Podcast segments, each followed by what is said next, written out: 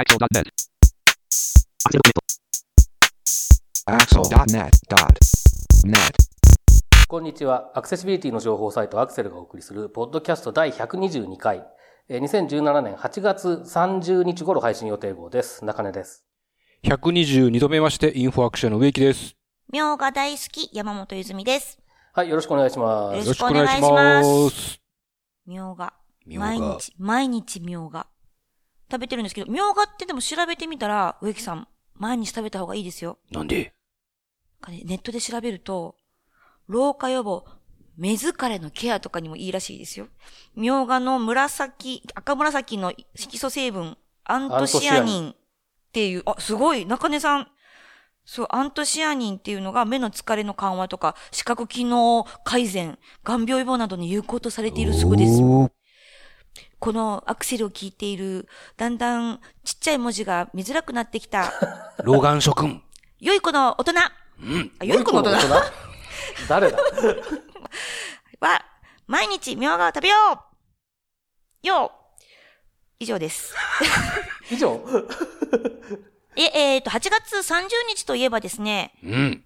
なんと、ハッピーサンシャインデハッピーサンシャインデー。サンシャインデーー。そう。なんかね、ハッピーの8と、うん。サンシャインがなんでかね、サン、サン、さ？サン、サ、サン、サンシャインデーみたいなのの、サンシャインで、8月3日でもよくね？そうハッピーサンシャインとか、は8月30日語呂合わせで、一応出所由来は不明らしいんですけど、あの、太陽のような明るい笑顔の人のための日らしいです。ハッピー。ということで、ということで？と、いうことで、まあ、あの、太陽のように明るい笑顔になる瞬間は、どんな時ですか、中根さん？なるほどね。なるほどね。えー、まあ、蒸し暑い日にビールを飲んだ瞬間ですね。もう絶対ですね。植木さんは？この収録みたいに、素敵なゲストを迎えた時かな。あ、ちょ、予告してしまいましたね。まあ私は、まあ美味しいお肉を食べた時です。ということで皆さんのハッピーなサンシャインになるエピソードお待ちしてます。ます。はい、えー、ということで、えー、早速本題に入っていきたいと思いますけれども、あの、今回はね、ちょっと変則的で、えー、8月5週ありましたので、えー、通常3週目、第3水曜日に配信しているゲストをお迎えしてお送りする回、えーこれを、えー、今回は8月の第5水曜日に、えー、お送りするという形で、ちょっとね、えー普段とはスケジュールが違っていますけれども、8月2回目の配信ということですので、いつも通りゲストをお迎えしております。ということで、えー早速、今回お二人いらっしゃいますけれども、自己紹介を簡単にお願いします。はい、えービジネスアーキテクツの太田と申します。よろしくお願いいたします。はい。同じくビジネスアーキテクツの井原と申します。よろしくお願いします。リキヤリキヤはい。力也です。はい。はい、えー、で、まあ今回、えーこのお二人、えー来ていただまあ結構、ある意味、えっ、と、このポッドキャストだと常連という感じになりつつある、えー、太田さんが多分ね、一番ゲストでご出演いただいた回数多いんじゃないかという気がしますけどおありがとうございます。お井原さんも3回目ぐらいですか ?4 回目ぐらいですかね結構多いそうですよね。はい。ということで、はいお世話になっております。お世話になっております。はいお世話になっております。あのー来ていただいたんですけども、まあ、なぜかというと、今度は、えー噂じゃなくて結構確定情報に近いらしいという、えーまあ、そういう噂の、お え そういうー噂。はい、そういう噂の、はいえー新刊書籍のお話が、まあ、あの、ツイッターなんかでも結構話題になってたりしますけれども、えーこれの発売が近いような、近くないようなという話らしいので、じゃあまあ、あの、そもそも本当に出るのかっていうことと、それからどんな本なのかって、まあ、どっちかっていうとどんな本なのかの方が重要なんですけどね、えー、っていうお話を伺おうということで、えー来ていただきました。進捗確認ですね。そうですね。はい。で、まあ、あの、進捗が順調であればぜひ宣伝もしていっていただきたいと。えーいうことですね。あるいは進捗がじゅ、えっと、順調でない場合は宣伝をして、えーもう後戻りできない状況を作っていただきたいとえーいうようなことで来ていただいていろいろ、えっと、お話を伺おうということです。えーということで、まず本のタイトルと現時点での発売予定日を教えていただけますか？今、すごい二人ともがですね、目を合わせてどうするっていう、今雰囲気を。、あのね、タイトルがまずね、はいちょっとあの、口で読み上げるには長いんですよね。なので、はいちょっとですね、主要な部分はまあ、すぐ言えるんですよね。ちょっと待ってくださいね。まあ確かに僕もう覚えてないから聞いてるんですけどね。えーそうそうはいそうそうでは、えー読み上げさせていただきますと、インクルーシブ HTML プラス CSS& JavaScript 多様なユーザーニーズに応えるフロントエンドデザインパターン。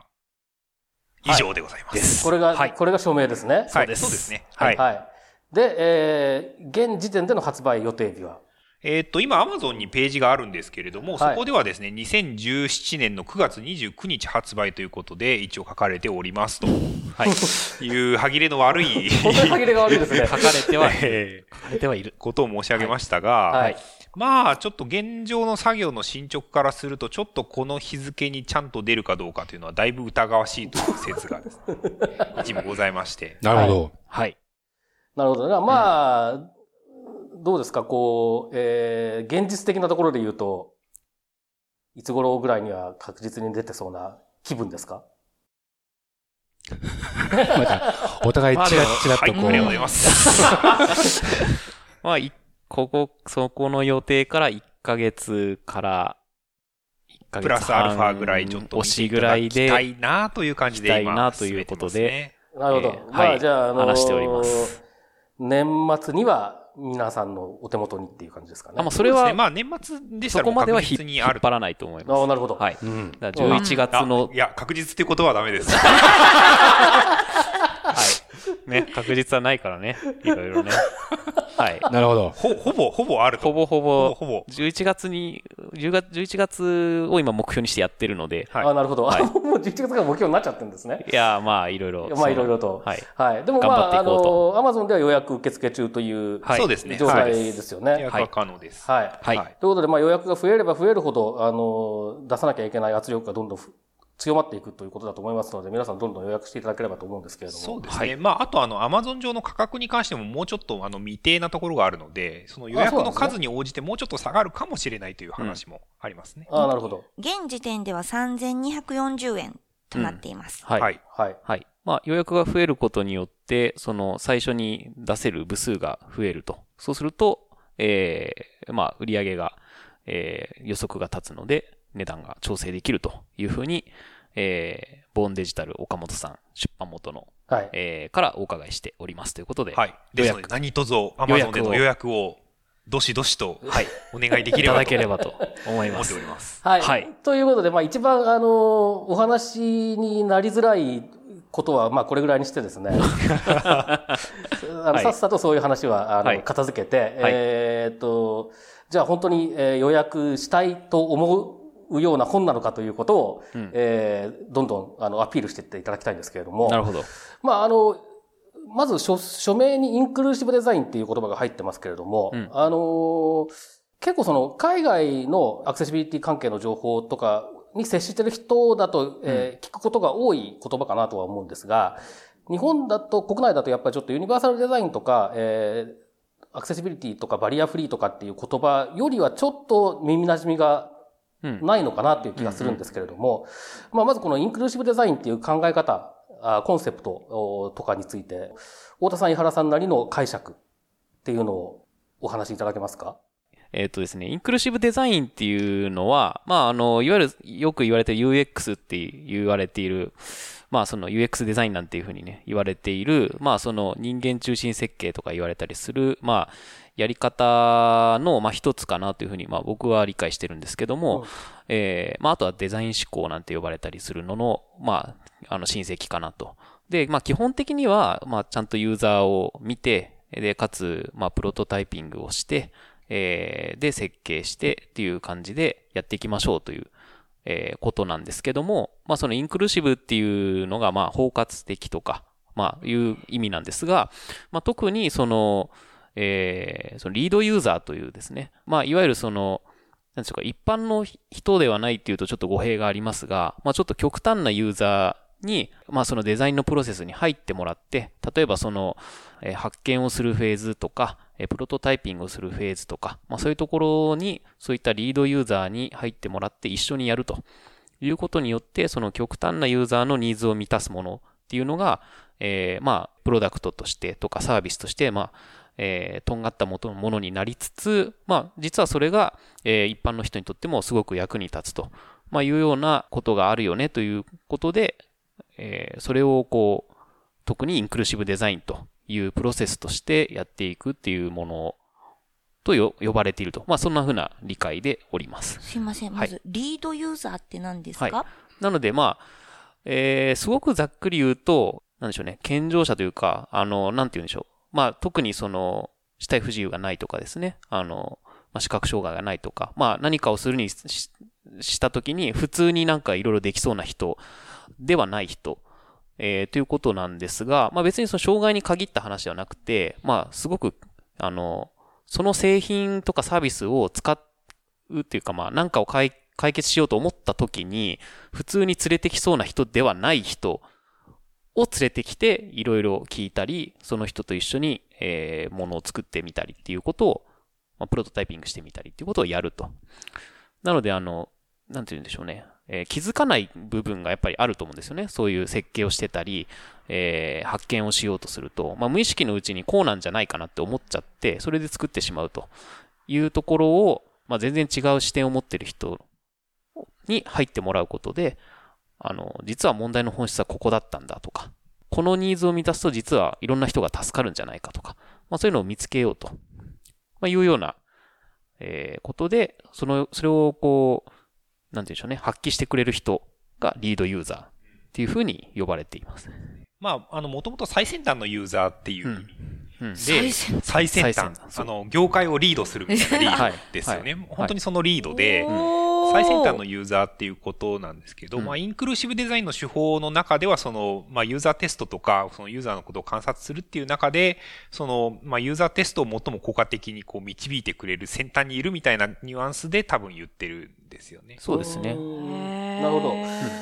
なんかその、えっ、と、聞いててちょっと面白いなと思ったのは、その、特にその障害者関係えーでインクルーシブっていう時は、単純に排除される人がいないっていうことを、まあ、指してるケースが多いのかなという気がするんですね。うんで例えば、あの、まあ、デザインでインクルーシブっていう言葉は、あ確かにあんまりみ今まで耳にしたことが少なかったんですが、えっ、と、えー障害系で言うと、インクルーシブ教育っていうキーワードが結構前からこれはあーあって、で、その前が、えっと、インテグレーションっていうその統合教育っていう言葉が使われてたんですね。で、統合教育っていうのは、今まででいうところの盲学校とか老学校みたいなところに通ってたような障害がある、えー児童生徒を一般の学校で受け入れてやりましょう。で、統合していきましょうっていう、教育を統合していきましょうという考え方なんですけれども、それに対してインクルーシブ教育っていうのは、まあやってることはある意味同じなんですが、えーとそういう人たちのニーズをちゃんと満たして、その普通の一般の、えー学校の中でちゃんとお教育をしていきましょうと。で、えー必要に応じて、まあ、あの、専門家がいる、まあ、場合によってはそういう、まあ、盲学校、老学校、よまあ、最近は特別支援学校って言いますけども、そういったところでの教育もうまく併用して、えーやることによって、えっ、と、まあ、排除されないようにっていうような、あーイメージなんですね。で、今ちょっと聞いてて思ったのは、そそのイメージで考えていくと、一番使えない人をこう、なんていうんですかね、リードユーザーとは逆にいるよう、逆の局にいるような人を、うん。えー組み込んでいくのかなっていうことを思いがちなんですけれども、そうじゃないく、逆にリードユーザーをお組み込むことによって、結果として排除される人がいない、うん。えーものを作ろうっていうプロセスだというふうに、うん。えーっと、伺ってて理解したんですけど、合ってますか、はいはいはい。そうだと思います。あの、これあの、私の個人的な解釈なんですけれども、その、インクルーシブ教育っていうところにおいても、その、まあ、例えばその、障害のあるお子さんなんかは、その、障害のあるお子さんが、え他の多くの人と一緒に学べるっていう、その障害のある方にとってのメリットっていうのもあるんだろうと思いますが、逆にその一緒に教育を受ける他の、まあ、いわゆる健常なお子さんたちにとっても、その障害のある人と一緒に学ぶということに大きなメリットが実はあって、そういうところも含めてインクルーシブ教育っていうふうに考えてるんだと思うんですよね。はい、はい。そういう意味で言うと、そのリードユーザーの話というのも同じで、その、まあ、障害があってとか、まあ、何らかの理由で他の人と同じような使い方ができない人っていうのが、実はその、すごく役に立つというか、その人のおかげでいろいろなことができて、インクルーシブにできるとか、そういう考え方なんだと思うんですよね。なるほど。そうですね。あとはそのリードユーザーの人の方が優れているというか、あの、健常な人に比べて、まあ、工夫してそ、よくできてる部分とかも、まあ、逆にあったりするので、そういう意味では本当に言葉通りリードユーザーだったりする部分も当然あるんだろうなと思うんですよね。うん。うん。なので、まあ、これはあと僕の解釈ですけど、ユニバーサルデザインっていう考え方が出てきた時って、その、基本的にはその、ガイドラインに沿って穴を開けないように、うんあの、みんなが使えるように、えーなるべくそのチェックに沿っていって、えー作ろうと。えーいうことで、まあそういう思想だと思うんですよね。ただ実際のところ、まあ、以降、まあそれと同時に出てきている、まあ人間中心設計とか UX デザインって、基本的にはやっぱり、えーユーザーをモデル化したりしていくわけなので、まあよく言われるのはそのユニバーサルデザインと UX って、どっちをどう考えていったらいいのみたいな話はあるんですね。まあアクセシビリティもあるんですけど、で、インクルーシブの方は、まあ一旦そのある特定のプロジェクトとかサービスっていうレベルにおいては、やっぱり誰かに絞って、そこにその直球を投げると、そうするとみんな使えるようになるっていうことがやっぱりあるよねと。それは経験則的にあるので、それを、まあ特に、えー、極端な人に向けてやっていこうと。で、そういうのがえー増えると、えーその、そういったプロセスをやってる人が増えると、結果として、そういうプロセスをやっていったものが世の中に増えていくことによって、えーなんていうんでしょう、円の重なりが増えるというか、うん。まあそういうことによって、最終的にはユニバーサルな状態になっていくということを目指している考え方なんじゃないかなというふうに解釈してるんですね。うんあの、ユニバーサルデザインが、こう、今の、えー、井原さんのお話で言うと、こう、ある意味、後付けというわけでもないですけれども、まあ、うん。ユニバーサルデザイン自体は最初からやりましょうっていうことは結構言ってると思うんですけれども、それでもやっぱり穴を埋めていくみたいな感覚が多分あるような気がするんですが、うん。そうですね。どっちかっていうと、じゃあ、まず、あい、あの、開いている一番深い穴の中にいる人を 引っ張り出してきて、はい。そのひ、その穴をまず埋めるところから始めようみたいなイメージなんですかね。そんなイメージですね。ユニバーサルデザデザインっていう言葉自体も、その今までのデザインのプロセスに対するカウンターなので、うん。なので、えー、絞っているだけじゃなくて広く見ようよって言ったんだけど、えー広く見ながら作るっていうのもなかなか難しいよねっていう、またその、ぜ広く見ながら広いものに対して全てにやっていくっていうのは、まあ、やっぱりできるものとできないものがあるので、まあそれでもやっぱり、えー、その排除されない社会にしていこうって言ったときに、えー、じゃあ、やっぱり絞るんだけど、極端な人向けにやっていくことによって、まあ、その製品とかサービスとかがもっと高いレベルに行くと。で、そのレベルが高いことによって引っ張り上げられる人が増えると。えーで、それの重なりを増やしていこうと。うん。まあ、なんていうことで、なんか行ったり来たりしながら、今はインクルーシブデザインっていうキーワードが出てきているというような感じなのかなっていう。なるほど。まあ、だじゃあデザイン手法の、をというか、まあ、そのデザインをする上で、設計をする上での、えーはいものの見方が揺れている中での一つの、まあ、あのーそうですね考え方みたいはいな。はい。風に考えればいいんですかね。そうですね。アプローチ、新しいアプローチはい。っていう感じだと思いますね。はい。で、まあ、はいあのーそういうインクルーシブデザインっていうのが、ドーンと一番署名の最初のところに出てくるわけですけれども、はいえー具体的には、えーこれかなりその、結構具体的な話になってそうなタイトルですが、はい。はいはい。はい。えー具体的にはどういう内容なんですか？そうですね。あの、その話をする前にちょっと、あの、一つお断りをしておくと、はいあの、今話してきた話っていうのは、インクルーシブデザインという手法の話うん。なんですね。はいはいうん。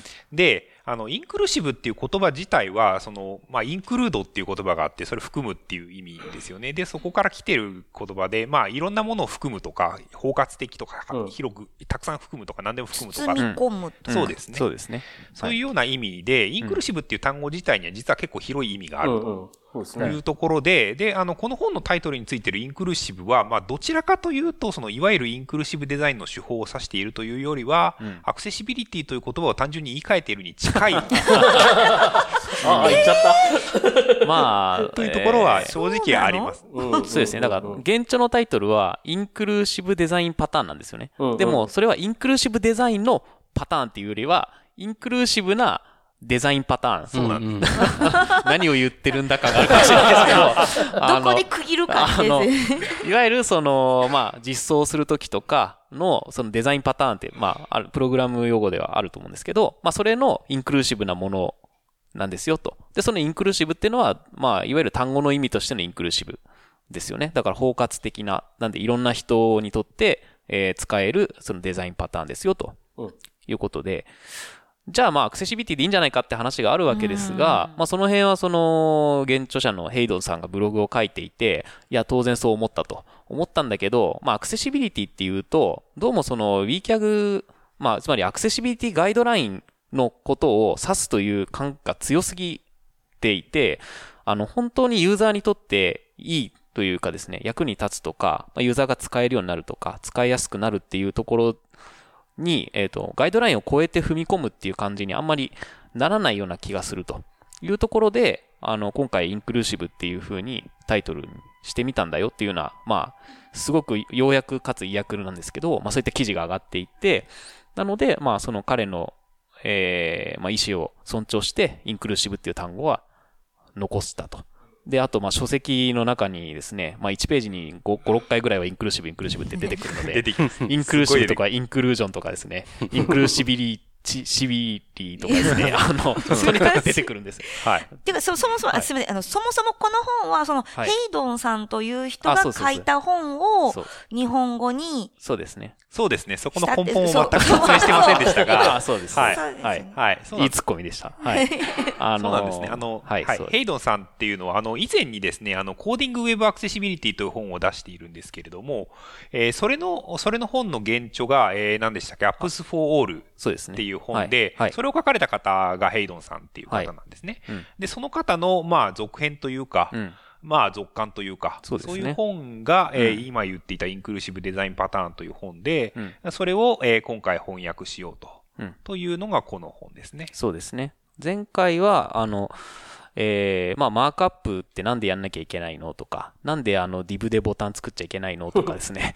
で、ウェイアリアっていうのがあってね、というような感じで、まあ、そのマークアップとアクセシビリティとか、あとウェイアリアとか、まあ、その辺の関係性を説明する入門書という感じだったんですよね。うんなんですが、じゃあ実践するときにどうしたらいいのっていうのは、その本にはやっぱ、あの、まあ、結構軽めの本なので、載せきれておらず、えーそれの次に、じゃあ実際実務でやっていくにはどうしたらいいのっていうのを、こう、パターンとしてまとめたというのが、この、えー次に出る、インクルーシブ、えーデザインデザインパターン。現状名はそうですね。そういうやつです。はいはい。はい。じゃあ、まあ、内容的には、えっ、と、結構その、えっ、と、いろんな、まあ、あの、状況で使える、えっ、と、コードのサンプルとか、そういうものを出しながら解説してるみたいな感じなんですかね。そうですね。うんそうです。あの、デザインパターンっていう言葉は、プログラミングをされる方は結構耳に馴染みがあるのではないかと思いますけれども、まあ本当にあの、そのデザインパターンで、えまあこういう時にはこういう実装をするといいよねっていう、まあパターンを紹介するっていう格好なんですよね。うんで、まあ、あの、この本の中で紹介されているのは、例えば、その、えー、ナビゲーションであるとか、あの、いわゆるハンバーガーメニューであるとか、うん。そういうものが紹介されていて、で、えーそれをこういう感じに実装するとインクルーシブになりますよとか、うん。えーこういう実装がありがちだけど、これはちょっとどうなのとか、そういう話が出ていて、結構具体的な JavaScript の実装まで触れてるっていう感じですあね。ーじゃあ、まあ、対象読者としては、えー結構その、えー実装をする人たちっていう感じですか、フロントエンダー。フロントエンドエンジニア、マークアップエンジニアと呼ばれている人が、まあ、コアターゲットですね。はい。えーっと、コーディングウェブアクセシビリティはグリーン。グリーン、グーン。デリーン。ザイニングウェブアクセシビリティはピンク。はい。はい。はい。とすると、このインクルーシブは何色？そこはですね、まだ検討中ですね。でも、アマゾンには表紙のもう表紙ができてるよ。アマゾンの表紙はそれは現状の表紙なんですあよ、ね。え、でも日本、ああ。それは、あの、よく読むとですね、ひあの、デザイン検討中的なことが書いてある。表紙制作中って書いてた。そう。表紙制作中という表紙画像が出るという、はいなかなかこう、面白い感じになってるんですけど、どうなんでしょうね。そういう色、全部、こう、色、色名がつくようなデデザインになるのかどうかもちょっとまだ、うん、わからないですね。まあ、前回のそのシリーズとはちょっと異なる感じではあるので、ああ、そっか。そうです。ね。そこはなんで、なんとかアクセシビリティみたいに、まあ、しなかったんですよね。うん、そうですね。あの、そもそもね。タイトル案に新コーディングウェブアクセシビリティとかですね、コーディングウェブアクセシビリティ2とかですね、そういう案も出てたんですけど、うん2は良くないね。2は、まあ、映画でも2ってなるとね、こけたりするので、こけるから。あの、なので、まあそこはちょっとね、変えていこうっていうのと、まあアクセシビリティっていう単語が、まあ、あのまあ書籍を出して、まあ2年ぐらい経ちますけども、まあそれで結構定着してきたというのもあって、うん、うん、なんでまあ、そこではない言い方をするというのもいっぺん試してみようかというのもあるので、なのでそういう意味で、あの、イエロー本とかブラック本とかになるかっていうと、まだわかんないです。わからないです。わからないです。なるほど。できればね、黄色か青あたりを持ってきて、ねね、あと2冊書けば5レンジャーになるっていう、はい、戦隊ものね。戦隊もの、アクセシビリティ戦隊を目指してほしいなと個人的には思ってますけどね。ぜひとも。はい。検討します。そのような意見があるというふうに、出版社の岡本さんに伝えて目標は戦隊ものと。戦隊もので。はい。あのー、コーディングウェブアクセシビリティの時と同じ、はい、ヘイドンさんということで、はい、ふと思い出したのが、はい、以前のその緑本の時に、ヘイドンさんが結構、あの、面白い言葉の使い方をするから、訳すのが超大変だったって太田さんが言っていたのを思い出して、はいはい、で、確かにそう思い出した今、本が今手元にないからあれなんですけど、はい、あの、ボタンで押すなよとか、ああいう日本向けの言葉に持ってったっていうのがすごく今覚え出し、印象的で、確かにあれ読んでる時に、緑本読んでる時、あれがすごく楽しくって、うん、私はあんまりコード、うん、今最近書かないから分かりづらかったんですけど、あれがあるから、あ、こういうことなのねって分かったんですけど、今回は、もう、やっぱりそういうなんか独特な言い回しとかはあるんですか、はい、そうですね。あの、我々それヘイドンフレーズって呼んでるんです ヘイドンフレーズ。ヘイドンフレーズ。そう、あの、翻訳をですね、その、翻訳を支援するソフトを使ってやってるんですね。で、それはあの、一文節を訳すと、えー、こここういうふうに訳しましたっていうふうにメモを残すんですけども、まあ、そのやりとりの中でですね、あの、これ訳しづらいねっていうのがやっぱ来るんですよね。そうすると太田さんがこれはヘイドンフレーズですねっていうコメントが来て、多分こういう意味だと思うので、こういうふうにしてみましたみたいな、なんかそういうやりとりがですね、頻発してますね。はい。はい。はい。うん。HP だね。そうです。HP ですね。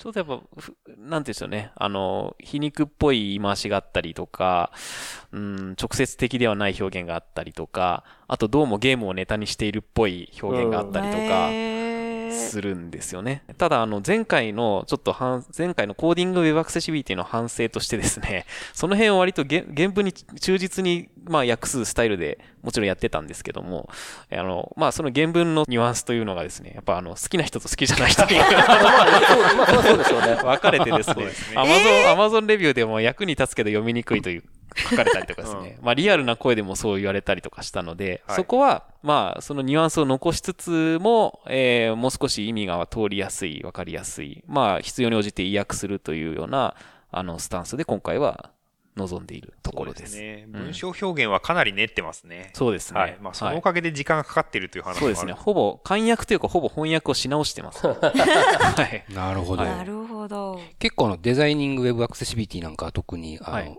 僕のお客様、ウェブ担当者さんだったり、あるいは、お付き合いのある制作会社さんだったり、で、こう、差し上げると結構喜ばれて、かつ分かりやすいっていう感想を後からもらうみたいな感じで、結構ツールにもなってるんですけど、はいはい、今回の本は、ど、どっちかに寄ってる感じなんですか？そのターゲット読者というか。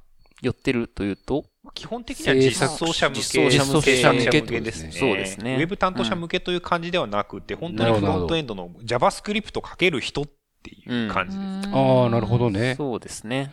なるほど、なるほど。何しろ、冒頭からいきなりなんか例えが JSON の例えだったりするので、えー、あれね、いきにするのっていう話がずっとあるんですけどね、あのままでいくのかみたいな。えーあの、ただ本の前半は比較的マークアップ寄りなんですよね。うん、だから、あの、まあ、ドックタイプどうすんのとかいうようなレベルから、あの、段落どうすんのとか、フォントはどう選ぶのとか、えー、そういう話があったり、まあ、ナビゲーションとかですね、ハンバーガーとか。まあ、この辺は、普通にその、フロントエンドエンジニアっていう肩書きじゃない人、マークアップエンジニアっていう人も、まあ、業務でやってると思うんですね。前半は割とそういう、えー、性的なページというかですね、それを作るのにも、あの、作るっていう時のパターンが来て、後半が、えー、例えばそのフィルターウィジェット、まあ、絞り込みとかですね、うん、あの製品リストとか、うん、まあ、もっと読むっていう、もっと見るっていうと出てくるとか、あるじゃないですか、うん、ああいうものとか、えー、あとなんだっけ、フォームとかですね。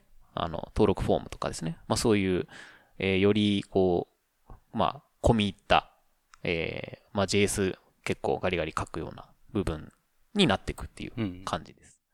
なので、まあ、あの、冒頭のそのですね、えー、JSON の例えっていうのは、ちょっとこう頑張って乗り越えてもらってですね。そこはあの、であれば、その後は結構マークアップの人にも当然役に立つ話は出てくる。そうなんですですけど、あの、サンプルで公開されるのは一章なので、大体。ああ、その例えが分かりにくいのは結構致命的なんですよ、一番最初のところで、インクルーシブとは何かみたいなところの説明で、なぜか JSON で例えるんですよ、ね。そう、そう。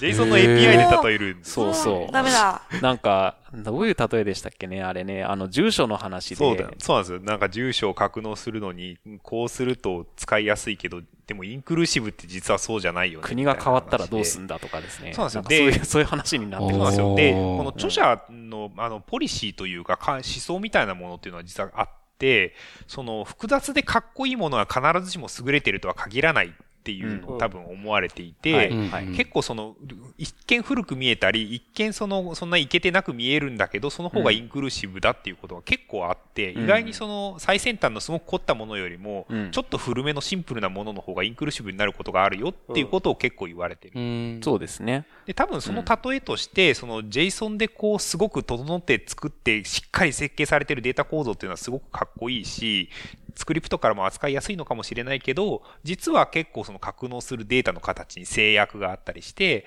そんなにインクルーシブじゃないみたいなことを言われてるんですよね。うんなんですけど、それ、わかるかなっていう それがなかなかね、その、それとインクルーシブでなるほどってなる人が、どのぐらいいるのかなっていう、ね。まあ、普段から JSON を使って設計をしてるとか実装してる人だったらピンとくるでしょうけれどもね、うん、って感じがしますね。うん。これ今回その、現状もデザインパターンっていう名前ですけど、はい、はい、今回書籍の中に結構、やっぱサンプルコードなんかも、紹介されてる感じなんですか、ありますね。そうですね。もうコードばっかりですね。はい。うん。大体その、えー、なんて言うんでしょうね。章ごとに、えー、まあ、こういうものを作ってみましょうと。で、まずこういうコードがありますと。これはこういうところがあれなので、こういうふうに直しますと。で、良くなったような気がするでしょうでもね、みたいなことで そういう感じで、あの、最後まで行くと、あこういうコードがいいんじゃないのっていうところに行くようになってるというような感じです。まあ今、鋭意作業中だと思うんですけれども、大体分量的には最終的にどれぐらいになりそうですか、うんページ数としてはどのぐらいでしたっけね ?240 とか、そんなもんですかね。結構なもんですね、やっぱりね。あの、判型というかですね、前はコーディング本ちっちゃかったと思うんですよね。ピンク本、コーディング、ウェブ、デザイニングウェブアクセシビリティのが大きくて、コーディングウェブアクセシビリティはちょっとちっちゃかったんですけど。そうですね。今回は、あの、デザイニングウェブアクセシビリティ、ピンクの本と同じ半径で、で、200。88ページと Amazon では。ああ、じゃあもうちょっと多いんですね。288はい。あの、じゃあピンクの本とほぼ同じです。同じぐらいでしょうね。あ、かなりボリュームありますね、そうすると。あります、あります。へえ。あ、それで時間かかってるんだ。そう。気づいた？気づいた？あの、同じヘイドさんの本だからと思ってね、その結構すぐ終わるんじゃないかと思ったら、全然そんなことはなく、分量がだいぶ違ったっていう。アマゾンの情報からいくと、えっと、目次は11章まで。そうですね。そうですね。はい。あります。そこは変わってないはずです。あ、そうなんですね。はい。すごい。そうですね。1章ドキュメント全体、2章パラグラフ、3章ブログ記事、4章パターンごとの評価、はい、5章ナビゲーション領域、6章メニューボタン、7章インクルーシブなプロプロトタイプ制作、はい、8章製品リストページ、9章フィルターウィジェット、10章入力フォーム、11章テスト駆動の開発、うん、ですね。テストドリブンですね。うん、はい。うん。という、なんか、はい。このタイトルだけ見ると、なんかそういう、うん、マークアップな人が、すごいスルスル、うん、楽しく読めそうな気がしましたが、はい。先ほどのお話を聞くと、はい。JS ゴリゴリと。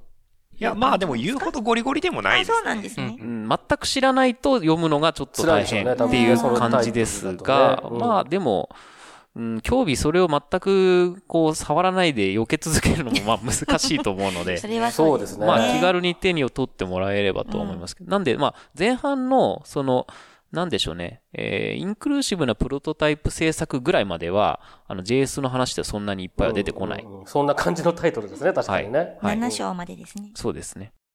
あでも確かに発症以降の副題とかは、ウェブアプリケーションのとかで続きますね。そうですね。8章、はい9章、10章は。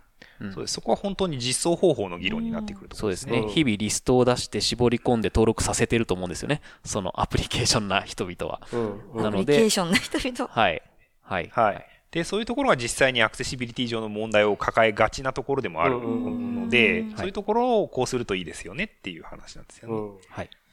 まあでも、ちょっと今ので興味深いなと思っ個人的に思ったのは、まあ、テスト駆動開発についてちゃんと触れてるっていうのがね、ちょっと面白いですうね。ん。最近っぽいっていう話はありますけどね。なるほど。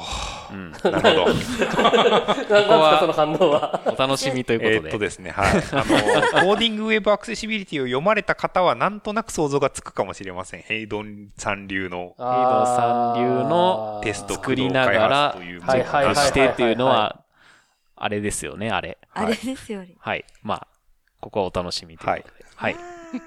まあでもその、あれですね、その TDD、えー、テスト駆動開発をアクセシビリティ分野に取り入れるっていう話は、ここ1、2年ですごいよく聞くようになってきてるので、うん。まあなんかね、こういう話がもうちょっと活性化してもいいかなとは思ったりはしますけどもね。うん。うん。ちなみにあの、コーディングウェブアクセシビリティとデザイニングウェブアクセシビリティは、はい。お二人のこだわりたっぷりな電子書籍にもなりましたが、が、はい。はい。はい。こちらのインクルーシブ本につきましては、そのあたりのご予定などは今あったりするんでしょうか？はいまあ、あるかないかで言えばあります。はいお。はい。あのーそうなんですよ。あの、電子書籍を出版、作ってみたっていうイベントを以前やったことがあったと思うんですけど、そのデザイニングウェブアクセシビリティを電子書籍にしてみたと。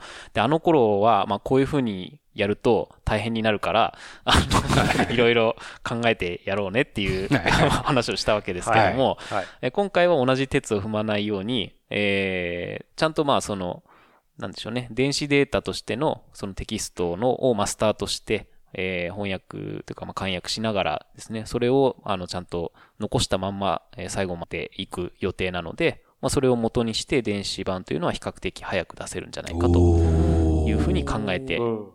おります。まあ特にサンプルコードが多い本は電子版があるのとないのとは全然そうですね。違いますからね、使い勝手がね。そうですね。うん。うん。なので、ちょっと同時に発売まではいかないかもしれないですが、まあ、比較的早く、えー出せるようにしたいと。まあ、まあ、著者としても思ってますので、はい。はい。はい。えーっと、まあ大体あれですね、本の内容に関するうん。コアな部分はうんお話しいただいた感じですよね、今ので。うん。あとはお二人が何かこう、アピールしておきたいビールしておきたい。ポイントとか何かあれば。そうですね。アピールしておきたい。うーん。まあ、実装の人が読むアクセシビリティの本ってないの？って話は、まあ、あったので、まあ、それに対するちゃんとした回答の一つうん。まあ、その、中に紹介されているネタはいろいろ賛否両論があるものも 含まれてはいるんですそこはねが、まあそこも含めて、そこはですね、太田さんが力強く役中でですね、いろいろカバーしてくれるという感じにはなってるん役です。中のボリュームがすごいありそうな感じ役がしますけどね。中、役中、そうですね。はいうん。それをちょっと楽しみにしてる人もいるとかいないとか。そうですね。はい。あの、細かい訳中をいろいろ入れていっているので。そうですね。なんでデザイニングウェブアクセシビリティは、まあそう、デザイナー向けというふうには別に言ってないんですけれども、まあ、やっぱりあれには実装の話っていうのはそこまで多く載ってなかったうんですねんですよね。で、えーそれに対してコーディングの本は、まあ入門という感じだったので、ある意味そのピンクの本を実践するための、えー実装の本っていうのが実はないうん。っていう状態だったとも言えるんですよね。うんうんうんうん。なんでそこに対する、まあ、えー、まあ、アンサー的な内容にはなってるのかなとうん。思いますね。まあ確かに、あの、僕の感覚からするとコーディングウェブアクセシビリティは結構、あ、まあそうだよねっていうはい。はい。内容が多かったんですよ。で、はい。まあ僕自身は結構、えっ、と JavaScript とかをなるべくなるべく避けて通って、うんここれまで暮らしてきたんですけども、最近、あの、自分が使うためのツールをつ作るとためにこう、なんかいろいろやってたら、結局これは JS でやった方が楽なんじゃないかっていう 結論に達することが多くてですね。で、うんまあ、あの、うん。絶対手を出さないつもりでいた jQuery とかにもとうとう手を出してしまって、で、えーっていうようなことをやっていくと、うんえっ、と、なんだろうな、どういうふうにブラウザなりスクリーンリーダーに認識させたいかは知知ってるんですね、僕はね。なんだけど、それをどういうふうにするとそういう結果が得られるのかっていうのを、うんえーっと、結構しトライアンドエラーで試していかないと、うん。まあ、答えにたどり着かなくて、かなり大変なんですよ。自分が使いやすいものを作るっていうのが。うん。なので、まあ、そういうところに対して結構、えーいいヒントがいっぱい詰まってるんじゃないかという期待をしてるんですが、はい。はい。あの、そんな感じですか？そうですね。それはあると思います。う。うんん。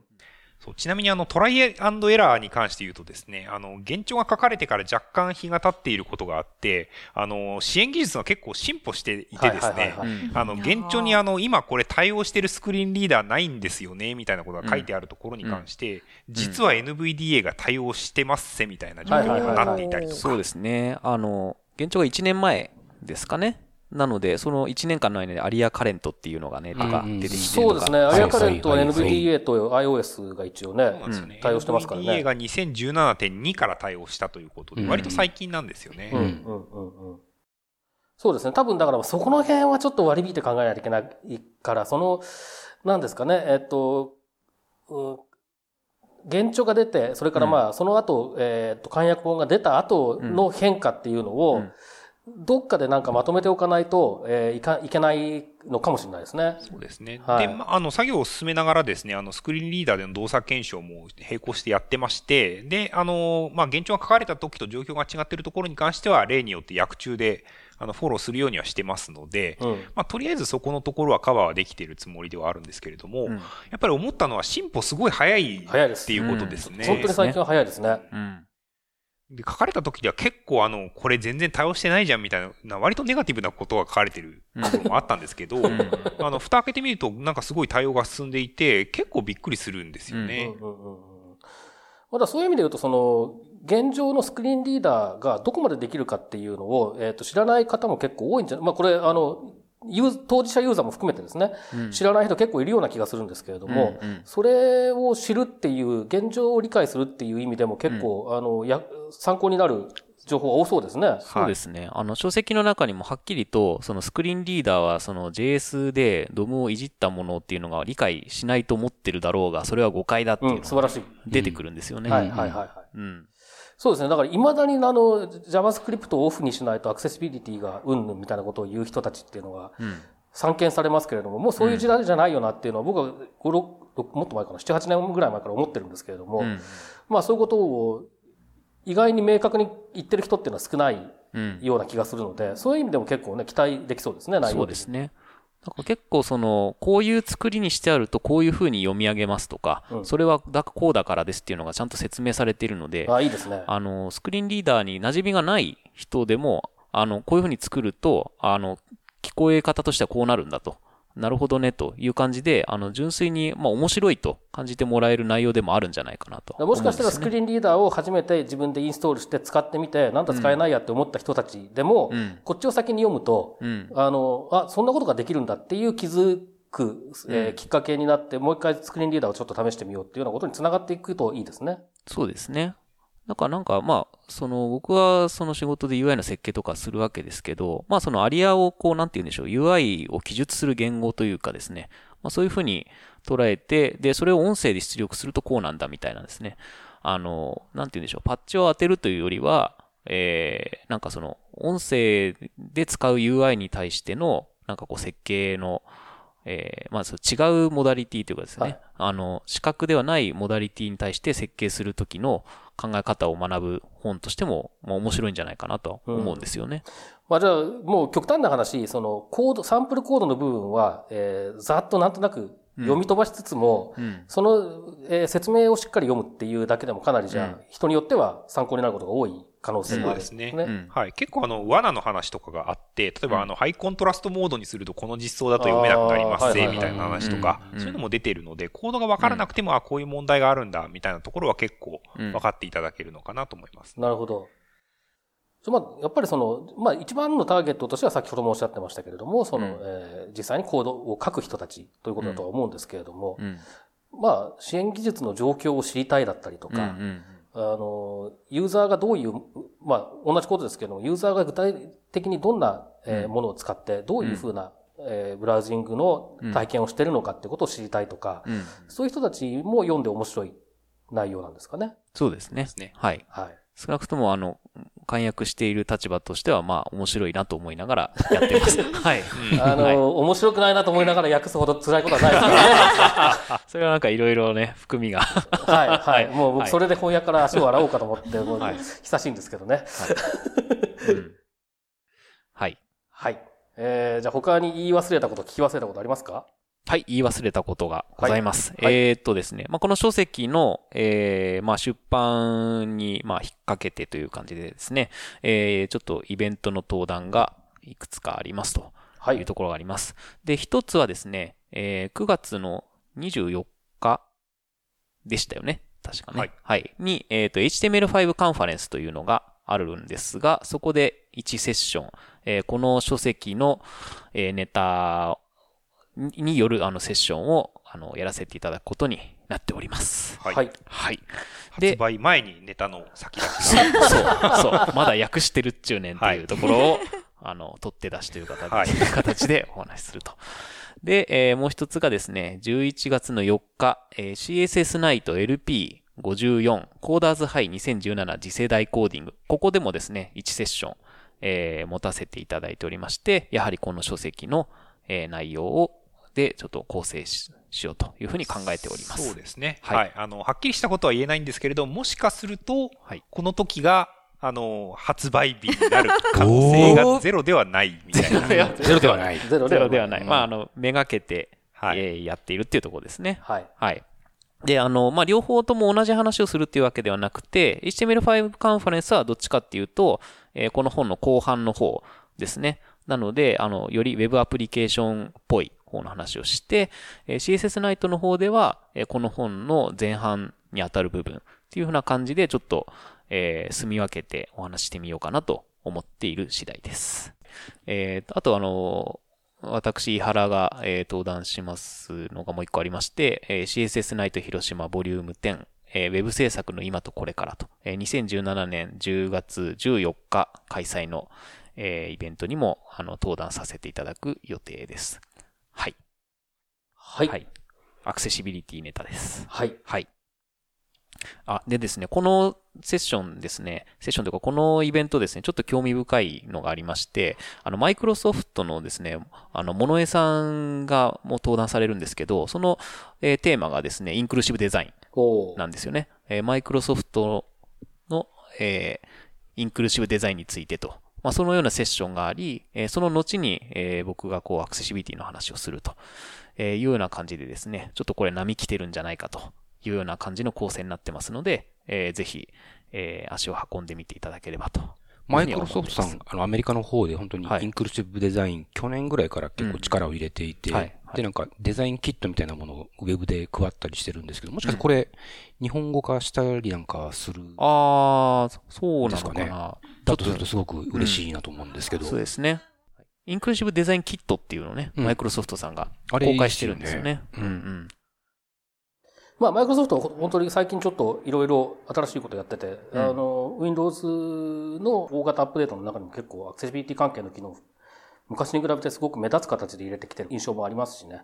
あの、取り組み、全体的な取り組みの話とか聞けると多分面白いんじゃないかなと思いますけどもね。そうですね。うんうん。なので、ちょっと個人的にも、あの、期待が持てるセッションだなというふうに感じてますので、ぜひ、というこ感じです。はいはい。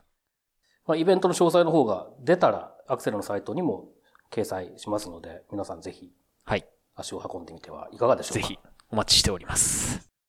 あとはいいですか？あちなみに先ほどの表紙の話ですが、おえーっとですね、あの、モノクロを基調とした色で考えているとのことでした。岡本さん的には。はい。あ、今、あ問い合わせた。はい。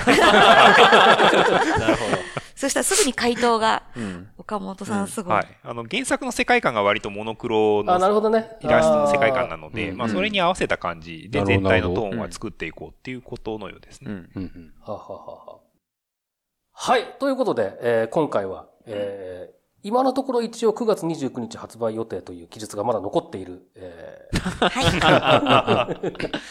はい。あの、これが放送される時にそのままであるという保証はないんですああ、がなるほど。まあ、ということで、えー、遅くとも年末には皆さんのお手元に我々の手元に届くんではないかと思われる。えー、まあ、確実なことは何もない世の中においてですね。はい。はい。はい、不確実な世の中に我々は暮らしているわけですけれども、えー、まあ、そんな、あ僕が長すぎて名前を覚えられない、えー、書籍。まあ、内容的には随分、あの、興味深いものになりそうだということが分かりましたけれども、えー、の簡約をされた、えー、太田さんと井原さんに今日はお越しいただきましたけども、最後にじゃあもう一度書籍タイトルをお願いします。はい。えー、インクルーシブ HTML プラス CSS&JavaScript 多様なユーザーニーズに応えるフロントエンドデザインパターンです。はい。井原先生。はい。プラスとアンドの違いはには何か意味が込められてるんでしょうか？結合の強さですね。そこ、そこ。結合の強さ。ですね。はい、結合の強さということで。ですね。結合の強さ。結合の強さ。わかりました。HTML と CSS の方が結合力が強い。なるほど。プログラマー的な回答でしたね、今のね。ありがとうござい。ます。はい。あの、パールでい。うアンドとアンパサンドの違い。みたい。な感じですね。はい。すっきりしました。よかった。はい。ということで、えー、今回は、えー、このえー、2回聞いてもタイトルが覚えられないですけれども、えー、新しく出る書籍の簡約を手掛けていらっしゃる、鋭意作業中の、えー、BA の太田義則さんと井原力也さんにゲストでお越しいただきました。どうもありがとうございました。ありがとうございました。ありがとうございました。ということで、本日のポッドキャスター以上です。はい、どうもありがとうございます。また次回です。またねさよなら。PPHP このポッドキャストへの皆さんからのご意見ご感想を Twitter、Facebook、サイト上のコメント欄、そしてメールで受け付けています。メールアドレスは feedback.axel.net feedback.axel.net です。なお、いただいたコメントなどをポッドキャストの中でご紹介する場合があります。それではまた次回。少なくともあの、解約している立場としては、まあ、面白いなと思いながらやってます。はい。あの、面白くないなと思いながら訳すほど辛いことはないですね。